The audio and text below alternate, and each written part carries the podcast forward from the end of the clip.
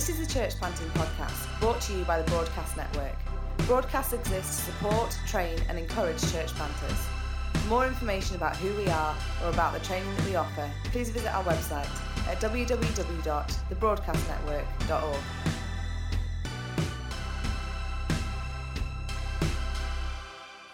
Welcome to the Broadcast Podcast. My name is Beth and I work for the Broadcast Network, and we are very lucky today to have Ness Wilson with us. Hi Ness.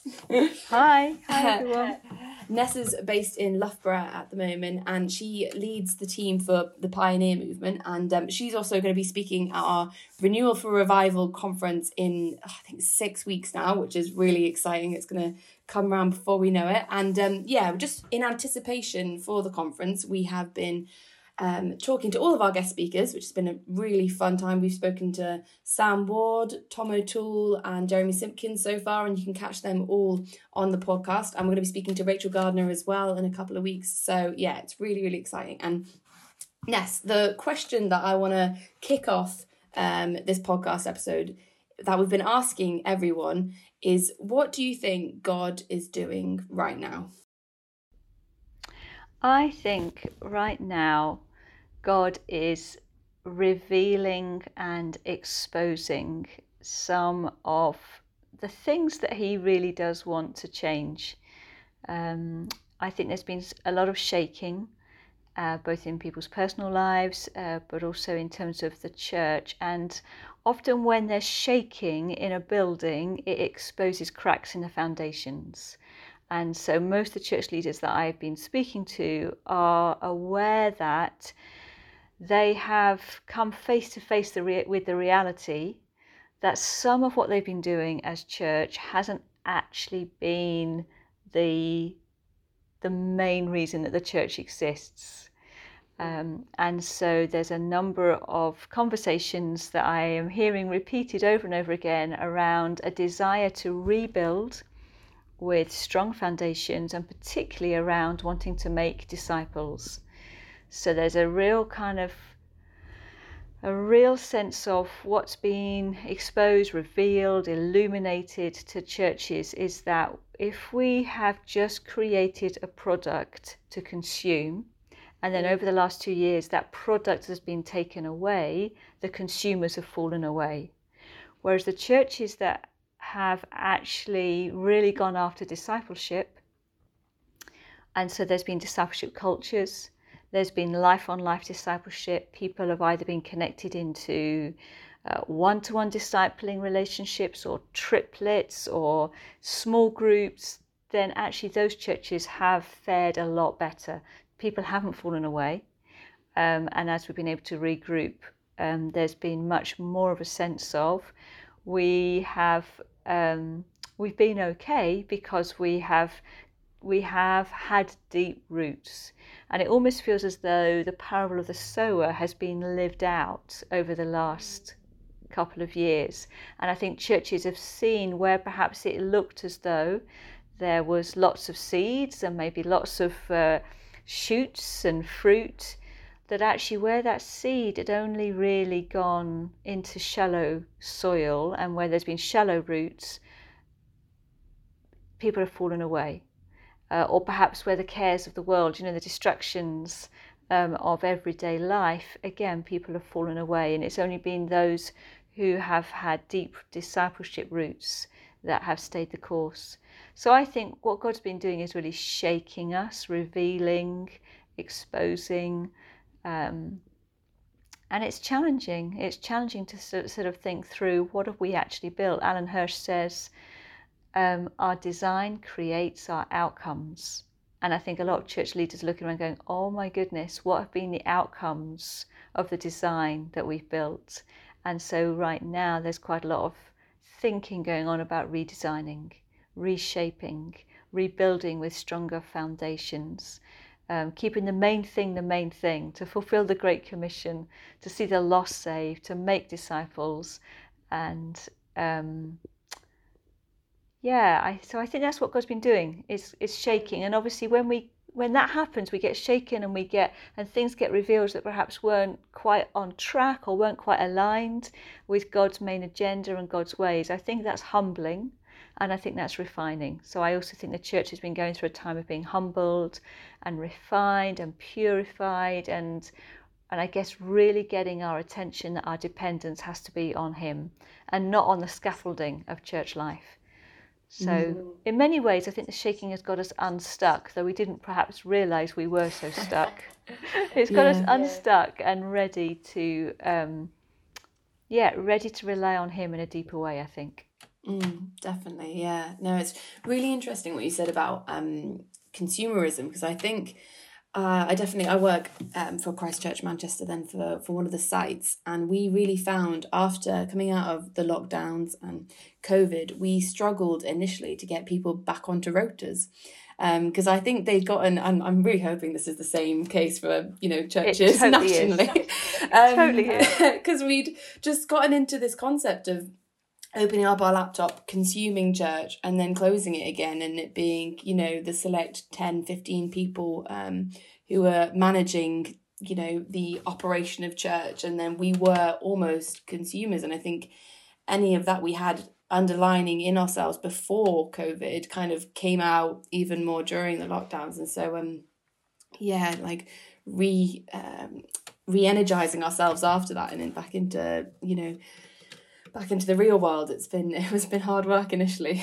yeah um, yeah no that's the case up and down the land. mm. Struggling to get yeah rotas filled again, and I think people people's lives and worlds just became so much smaller. Um, and convenience became everything. Mm. And actually, to be part of a church community does mean to serve. It means to live beyond yourself. It means to give a, give away your time, effort, your energy. And whilst we know that is the way actually to true fulfilment and satisfaction and joy is to give ourselves away, to have had two years where actually people have inevitably become more self-absorbed, more self-focused. The four walls of your house were, were really all that you were looking at. Um, it, it, I think it's requiring a choice to get bigger again, a choice to have a world that grows larger, a choice to give yourself away to others. Mm, definitely. Yeah. No, it's definitely the case. Yeah. So what do you think then? So we obviously just touched a bit on COVID and um, the lockdowns. So post-pandemic, you know, we're we're well, we're living with COVID now, I suppose. But what do you feel like God is calling us into um, in the aftermath of that? I mean, there's obviously a, a um, you know a need for even greater community engagement. So that the high felt needs of the the local communities around us is just huge, and churches have actually really stepped up. So that's been a real wonderful Uh, part of of the last two years where there's been some areas where it felt like church has lost ground, but an area where church generally across the U K has taken ground has been in terms of meeting the felt needs um, of of their local communities. So obviously all the food banks, and and there's uh, lots of churches now that are getting people trained up um, in terms of mental health, mental health first aiders um, to help with that huge tsunami that has already arrived, but I think it's, uh, it's just going to get bigger and bigger around the mental health impact of, of the last two years. Um, so I think there's churches have generally really got their hands more dirty, got more involved in local communities. I personally, I, I am really, um, I'm really convicted around contending for another great awakening, which ties in with your the theme of your conference around revival. Mm. I feel like the stage has been set for it. This whole thing of the you know we've been shaken. Uh, obviously, there's an economic uh, downturn. There's pressure. Um, you know, there's there's there's you know war that seems to be kind of growing ever closer, and, and all these things in terms of the macro, the kind of the big picture, I think is setting the stage uh, for a move of God. So that's what I'm I'm really wanting to to go after is um, you see at previous times of crisis, previous times of shaking, previous times where uh, you know the nation has been on its knees in many ways. That's the time when the Spirit of God has blown through the land, and we've seen awakenings and revivals. So I can't, that's my hope, is post-pandemic, that's what I see. Mm. And also there's been something really interesting around Christians have become more rooted in their localities. So Christians know more non-Christians in terms of their streets, because so many Christians were um, catalysts for all of the local neighbourhood groups that be- began, you know, to help each other out. And, um, you know, so many, I think, generally we, you know, neighbours became friends, and that's a good thing. So particularly for Christ followers, in all of our streets and our neighbourhoods, it means that we're now much more connected to more people, um, so that then naturally then strengthens the, you know, the the relational proximity. It's like if we're holding lots of different people's hands, when mm. the spark of revival hits, it can spread like wildfire, because yeah. because we're connected, more connected to people perhaps uh, than we were before, when we just used to leave our front door, go to work, maybe Monday to Friday, leave our front door, go to a, a church, you know, not not necessarily in our neighbourhoods. Then um, you know, there wasn't the same relational proximity. So my hope and my prayer is that all the connections over the last two years, it's like kindling has been laid across the streets of our nation, and then as the Holy Spirit blows, uh, you know, the sparks of revival can fly. So that's that's um, I know there's others as well who are f- hoping for that, praying for that, sensing that. Um, mm-hmm. So I think those two things. I think yeah. continuing to meet the felt needs of our community, and our relational connectedness now uh, sets the stage for a move mm. of God. Definitely, yeah, no, I love that image as well of the kindling being laid and, and ready to, to be lit. That's such a such an exciting um way of looking at it. And do you think that's something, so obviously you're involved with Open Heaven Church in Loughborough, do you feel like that's something that's kind of, yeah, on the cusp? Can you feel that kindling being laid within the church and the communities that your congregation are a part of? Yeah, there's definitely much more connection. Um just so many stories of of people who have, you know, befriended their neighbours and um, have organised all kinds of wonderful street events and parties and socials, and um, and that does feel exciting. And it feels, even though probably like, you know, most churches, there have been some people who still are slow at kind of coming back and regrouping. There's a whole raft of other people who have got connected in during lockdown. Mm. And so you're sort of seeing the faces of people who perhaps just initially had joined online, um, you know, or had been, or had got connected to neighbours who were Christians. So there's, again, it's that, it just feels that whole shaking of, Um, I don't know, maybe there's been a pruning that's gone on, and mm. then and then it's like uh, this is a season where the things that perhaps were hidden while we were in lockdown are now coming to the surface. And one of the wonderful things about uh, some of the things that were hidden is almost like um, I think a whole load of church communities had, if you like, secret members that we didn't really know who they were. You know, most churches that were online, whether it was Zoom, whether it was YouTube, it's like who who, who are these people? Um, and so there's a there's a kind of yeah, that's really fun, is actually getting to know the, the faces behind what was just numbers on a spreadsheet, you know, or, or or data on a on a YouTube channel. So yeah, definitely, yeah, that's good. Mm. So what are you? So could you tell us a bit about Pioneer and what's going on at the moment, and what you're excited about? That's uh, it's happening within the sphere. Yeah, I think um, it, it's been really fascinating to see how creative and innovative um, churches became, you know, particularly during the last two years. And I think um, one of the things that, that we certainly feel as a, as a Pioneer U K team is just wanting to fan those flames of continued creativity and innovation. And um, we're, we're really struck by this whole thing, what does it look like to take the gospel into new spaces and places, recognising some of what's gone on. So there's a church that was planted just before lockdown, um, where actually they had seven allotment plots all next to each other, and so they were one of the few churches who didn't really have to, to stop and shut down because they just they just turned church into allotment wow. church, you know. It was like, you know, because for most of the time, I mean, I know there was those early early sort of weeks, months where we weren't allowed out, but for most of the time, you know, people were allowed to to, to, to be outdoors, and, and so they they they they explored what does allotment church look like, which I love. Um, Just think, I just think that's yeah, really just just really creative, really fun. So I think, you know, and obviously, and, and I know, you know, one church um, up in Northern Ireland had um, pizza, poetry, and psalm evenings again because they couldn't meet indoors. They just turned the grounds of their church, you know, with kind of pizza ovens and poetry and uh, psalms, and so that I think what what we saw, we just are keen that we don't just revert back into the sort of the same predictable patterns of how we do church, but actually to think missionally in the same way it forced everyone to think outside of the box, to think.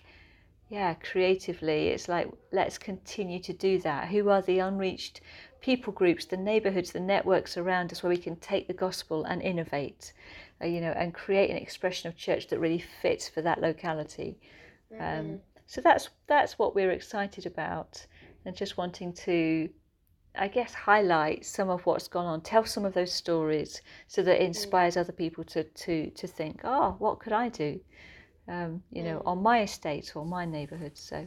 Yeah, definitely. I love that idea of allotment church. I think that's yeah, brilliant. It's great, isn't it? Yeah, I hope that they're still, like, regularly doing that as well. Oh, that's such a good idea. And so innovative, like you said, innovative as well. And it was something we were talking with Jeremy about um, a couple of episodes ago. We were saying that it's almost forced leaders to, yeah, to, to be innovative with the way that they reach their communities, and in scenarios when, you know, beforehand we kind of, we weren't as limited. Um, it's given us a taste of that. Okay, we're limited by this amount of people or this surrounding, and, and yeah, how do we still, you know, not become idle, but still yeah. are, are impacting those around us. Um, yeah. So no, it's a, it's a big thing. So obviously, as we've just touched on, the topic for the conference is renewal for revival, and uh, yeah, talking about how after, you know, the aftermath of COVID, um, is there a renewal work that God wants to do in us before we see revival, and um, that He wants to see in the world and in our communities and our allotments. Um, uh, so yeah, on that topic, what what are you going to be? You're going to be speaking with us during the conference. You've got um, a session. Are you what are you going to be speaking on? Yeah, I, I've been really drawn to um, the start of Hebrews thirteen, um, and and just that, that whole thing, I think, that uh, is really helpful, which is what it is to have perspective. So, you know, obviously the first uh, few verses, Hebrews thirteen, talks about the great crowd of witnesses, and just what does it mean for us to recognise we are in this long line of of, of history where the church has seen all kinds of, you know, plagues come and go, wars come and go, times where the church has been thriving, times where the church has really been under it, has been persecuted. But this great crowd of witnesses um, that have been cheering us on and rooting for us. And just, um, again, just that, again, this the similar, uh, going back to when there's been other awakenings in our land, there's actually some real parallels between um, certainly the time of John and Charles Wesley uh, and actually and the times that we find ourselves in now. At beginning of eighteenth century Britain, there were so many parallels, so many similarities, um, and yet, you know, there were a few people who God just kind of plucked out from obscurity and and tasked and commissioned them, gave them that God assignment. Um, and then obviously we see, you know, one of the greatest disciple-making movements uh, that the, this country's ever known. And so that sense of perspective of what has God done before, He can do again. And then I think in the Hebrews thirteen passage, as well as the perspective of the great cloud of witnesses, there's that there's that sense of purifying. So throw off everything that hinders and the sin that so easily entangles. And I think one of the things that God is doing as we are regrouping and kind of maybe redesigning church um, is just is just going back again to that sense of we are called to be a holy people and we're called to be purified. And there's been um, there's been that refining fire that has gone on. And so, you know, God will only trust us uh, with a measure of the Holy Spirit that is commensurate uh, with the with the with the level of purity that we can carry as a church. You know, the clue's in the name in terms of the Holy Spirit. You know, the Holy Spirit is holy. So actually there's a there's a refining work that I think is going on. I've heard, again, more leaders talk about a new holiness movement uh, that is going on. And uh, yes, I think there's something around the, the, the perspective of all those who've gone before and what God has done. There's the purifying that God is doing. And then obviously run with perseverance, the race marked out for us. And so what does it mean? You know, I don't think we need more gifted leaders, but we do need more resilient leaders. So what does it look like to run with perseverance? Um, and just to have that ability that when times are tough, just to keep on going and know that God is with us. And, you know, as we fix our eyes on him, that there will be that that that sense of the, you know, that God promises that the church will be built, the gates of hell will not prevail. And so for us to hold on to that sense of Jesus is in charge, he is on the throne, you know, he's the most active member of any leadership team. Uh, you know, when, when, because a lot of church leaders are, are feeling tired still from the impact of it all, but just that sense of perseverance. Um, you know, that we don't quit, that we keep going, that we trust God. You know, there's a deep exercise in trust that I think God is calling us to. Um, and just then that the sense of, of hope, you know, that, that hope always wins out in the end. And alongside that, you know, that great commission, we have that great reassurance, I will be with you to the very end of the age. And who knows when the end of the age is? Again, it's interesting, I've heard more people talk about could this be the end times? Mm. Yeah, that's really fascinating. And, uh, you know, we don't we don't know the, the times and the days. That's up to God. But I do know that he's looking for a people who will persevere, who won't quit, who will keep going. Um, and that's ultimately, uh, that's what we're called to, isn't it? Is, is yeah. We're called to that level of faithfulness. And, um, you know, so when he does come back, and perhaps it could be in our lifetime, wouldn't that be amazing? But he will find us, you know, like, uh, you know, the faithful workers that we've we've not slowed down, we've not stopped. Yes. Um, but we, you know, he will he will find us fulfilling the assignments that he's put on our lives. Mm. So, yeah, that's yeah. probably a bit of something. Hebrews yeah. thirteen. There's quite a lot in Hebrews. The first few yeah. verses of Hebrews thirteen are are amazing, and the more you read it, the more you get out of it. So yeah. that's what I'll be that's what I'll be looking at at the course. I was gonna say just do the full session now, I'll listen to it now. No, it's yeah, it's really exciting. It's really exciting to hear a little bit, a snippet of what you're gonna be speaking about, but knowing that there's yeah, you're gonna be drawing from more. And also we're gonna have worship led by um Dana, who goes to Christchurch Manchester, and we'll have times of ministry and prayer to really pray into these things and pray into revival, which I'm also equally excited for, because when you hear something like that, you can't help but want to now pray. And so yeah, it's really exciting. So yeah, thank you so much for taking your time out of your day, Ness, to be with us. No problem. Um, so great to to hear from you, and we look forward to hearing from you again in a few weeks. Um, if you haven't again signed up for the uh, ev- uh the conference yet, sorry, missed my words. Um, then you still can. It's not too late. Uh, it runs from June the eighth to the ninth. It's a twenty-four hour hub, and it's here in Manchester. You can find more information about it on our website. So um, yeah, thank you so much for listening. Thank you, Ness. Bye. Bye.